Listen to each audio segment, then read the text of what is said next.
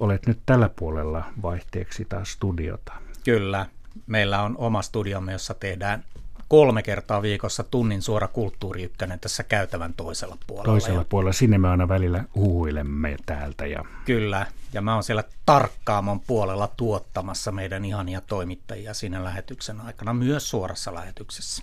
Eli nyt päädyttiin sitten tähän tuottamiseen, eli mm. olet siis tuottaja ja tällä kertaa kulttuurin tuottaja, mutta olet ollut moni muukin tuottaja täällä. Kyllä, mulla on pitkä historia yleensä ja mä oon aloittanut journalistisen työn taustatoimittajan hommissa Ylen kirjastossa joskus jo 90-luvulla ja sitten sen jälkeen 2000-luvun alussa olin TV-ssä ohjelmatyössä ja sen jälkeen siirryin radioon tuottajaksi. Aloin tuottaa siellä muun muassa Tuomas Enbusken ja Kirsi Virtasen ja Markku Heikkisen ohjelmia, jotka sitten päätyivät tälle meidän nykyiselle kanavallamme 2006.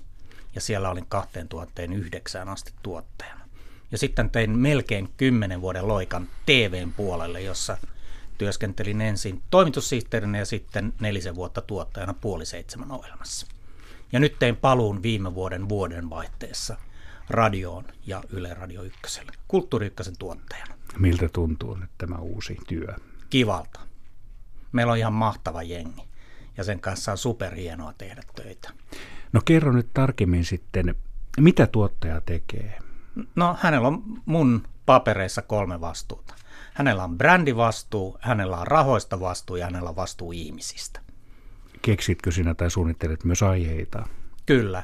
Kyllä mä oon mukana siinä työssä meidän toimittajien kanssa koko ajan, että autan heitä ja, ja tota, ä, autan muovaamaan ja autan kehittämään aiheita ja mietitään yhdessä vieraita ja tehdään sillä tapaa koko ajan yhdessä töitä. Eli olet yleismies ja Antune, jolla on hyppysissä koko, tavallaan koko juttu. Kyllä. Et kun meidän toimittajat on vastuussa viisi kertaa viikossa ensi illasta, niin mä oon sitten vastuussa tavallaan niistä kaikista. Ja sitten samaan aikaan minä juoksen maratonia tässä, koska tämä ohjelma jatkuu läpi vuoden ja tarkoitus on, että, että jatketaan vielä reippaasti vuosia eteenpäin ja pyritään koko ajan vähän kehittymään. Et se on tuottajan vastuuta kehittää sitä tuotetta yhdessä oman jenginsä kanssa. Niin minkälainen konsepti tämä Kulttuuri Ykkönen on, että teillä on ilmeisimminkin, mitä olen nyt tässä kuulostellut, niin aina yksi aihe, jota sitten oikein perusteellisesti käsitellään. Kyllä. Tilaus oli kulttuurin ilmiöohjelma. Ei siinä mielessä vanhan äh, saman ohjelma slotin kultakuumen kaltainen makasiiniohjelma, jossa käsiteltiin useita eri aiheita. Nyt meillä on pois lukien perjantain kisastudiomme, niin meillä on aina yksi aihe kerrallaan. Ja teillä on niin eri kulttuurin saralta myös asioita. Meillä on sellainen salainen genrepäivälista, joka varmaan on kuulijoillekin osin tullut jo tutuksi, että kunakin neljänä viikon ensimmäisenä arkipäivänä käsitellään aina vuorotellen kulttuuriaiheita, eri, eri genrejä. Maanantaisin leffateatteri, tiistaina yleiskulttuuria, jonkun verran kuvataiteita, keskiviikkona musiikkipäivä, torstaina kirjallisuutta ja perjantaina tässä kisastudio, jossa meidän kaikki vakiovieraamme tuovat aina omat aiheensa kerrallaan sitten mukaan toisten riepoteltaviksi studioon.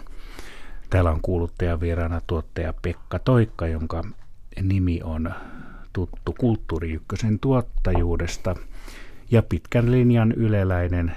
Täällä me olemme päivästä toiseen, raadamme ja teemme ohjelmia ja sisältöjä.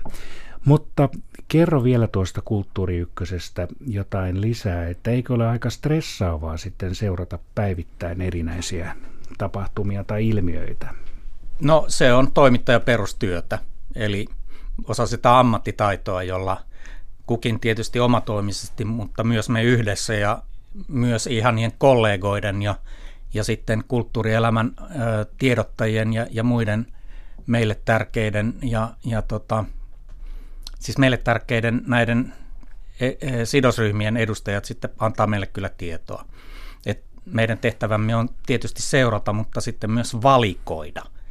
Et se on keskeinen osa toimi, toimittamista tässä kulttuurikentässä, että pyritään valikoimaan, joka on siis osa tätä meidän vallan käyttöämme, että, että se on meidän valta ja vastuu valita kiinnostavat ilmiöt ja, ja kiinnostavat parhaat mahdolliset haastateltavat ihmisille. Tuleeko sinulle paljon ehdotuksia kuuntelijoilta? Kuuntelijoilta joo jonkun verran kyllä, mutta mieluusti ot, ottaisimme vieläkin enemmän, että, että meihin toki saa, minun saa suoraan olla yhteydessä.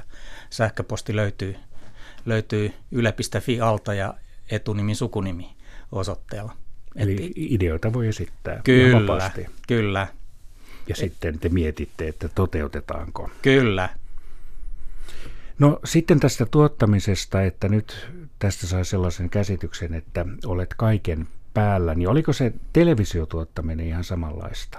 No siinä oli isompi tiimi, että radio ja TV poikkeavat eniten välineinä siitä, että radiossa tehdään pienemmällä porukalla töitä, koska tekniikka on niin paljon kevyempää. Et käytännössä radiolähetystä on, on Ylen puolella tekemässä suoraa lähetystä kolme ihmistä. Juontaja, äänitarkkailija ja tuottaja. Ja sitten tulee vieraat. Mutta TV-puolella, jos tehdään puoli seitsemän tyyppistä makasiiniohjelmaa, niin paikalla on suoraa lähetystä tekemässä toistakymmentä tekniikan ihmistä, sitten on muutama juontaja, yksi vieras, omia toimittajia ja sitten on ohjaaman puolella neljä ihmistä tuottajan lisäksi ja sitten vielä toimitussihteeri. Plus sitten se tiimi, joka tekee inserttejä, eli näitä, näitä ei-studiosta tulevia suoria osuuksia, joita on sitten kuvaamassa ja leikkaamassa ja toimittamassa vielä eri jengi. Eli, Eli se on pari, paljon suurellisempaa toimintaa. On kyllä, se syö enemmän resursseja ja enemmän ihmisiä ja sillä tapaa toisen tyyppistä tekemistä. No entäpä sitten tämä nettipuoli? Onko mm. täällä vielä erityissisältöjä sinne? Me ei tehdä tällä hetkellä sen ihmeempää kuin, että pyritään tekemään niin hienoja ohjelmia, että ihmiset löytäisi ne, löytäisi ne areenasta meidän sivuiltamme. Et vuodessa olemme siellä jo edenneet ihan kohtuu hyvin. Mutta noin yleisenä havaintona tästä radion käytöstä ja kuuntelusta on, on se, että toisin kuin tällä hetkellä tv niin radiokuuntelu on, juuri eilen olin koulutuksessa, jossa kuulin, vähenee enemmän kuin audioiden kuuntelu verkossa lisääntyy. Että tämä on ihan mielenkiintoinen ilmiö. Eli se on kehityssuuntaan tuo. Kyllä, että kyllä audioiden kulutus lisääntyy, mutta se ei lisäänny niin paljon kuin radion kuuntelu tällä hetkellä suomalaisten keskuudessa vähenee. Eli, se on pienessä laskussa. Liittyykö se jotenkin ikäryhmiin? No kyllä siinä on varmaan sitä, että, että radiota kuuntelevat varttuneemmat ihmiset sillä tapaa, jotka ovat tottuneet siihen välineen pienestä pitäen. Ja sitten siellä nuoremmissa ikäluokissa on ehkä sitä, että kuunnellaan enemmän sitten yksittäisiä audioita, että olen keskustellut ihmisten kanssa podcasteista, kun on ollut puhe Aristoteleen kantapää-nimisestä radio-ohjelmasta, joka on jatkunut jo varmaan kymmenisen vuotta ainakin Yle Radio yhdessä, mutta sen ovat ihmiset löytäneet podcastina tietämättä, että se on radio-ohjelma ollut jo pitkään. Eli se podcast on, sitä on monta kertaa jo toitotettu, mutta se on siis äänitiedosto netin kautta, netistä löytyvä Kyllä. ohjelma. ohjelma. Onko teillä tehty mitään selvitystä, että kaiken ikäiset seuraavat kulttuuri vai onko se jotenkin kuitenkin profiloitunut sitten, vaikka näin ei pitäisi sanoa, että varttuneimmat kuuntelee vai kaiken ikäiset? No kyllä siis sen, sen havaitsee, että tota, arenassa, jossa on selkeästi pienempi kuuntelu, ihan vain prosenttien luokkaa verrattuna radiokuuntelusta, niin areenakuuntelussa on, on selkeästi nuorempia ikäluokkia enemmän mukana kuin radiokuuntelussa.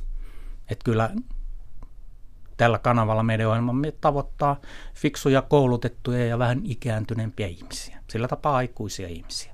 Kerro vielä tässä lopuksi. Meillä on yksi minuutti aikaa. Joku hauska juttu. Tuleeko nämä äkkiseltään mieleen? No kyllä näitä tilanteita sattuu, että, että siinä tuottaja ansaitsi palkkansa, kun oli Jakke Holvaksen suora lähetys musiikkitalosta alkamassa. Alkutunnari soi.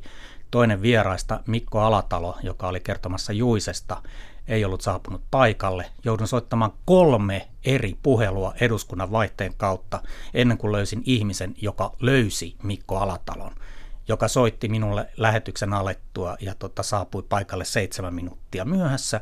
Lähetyksestä tuli loistava.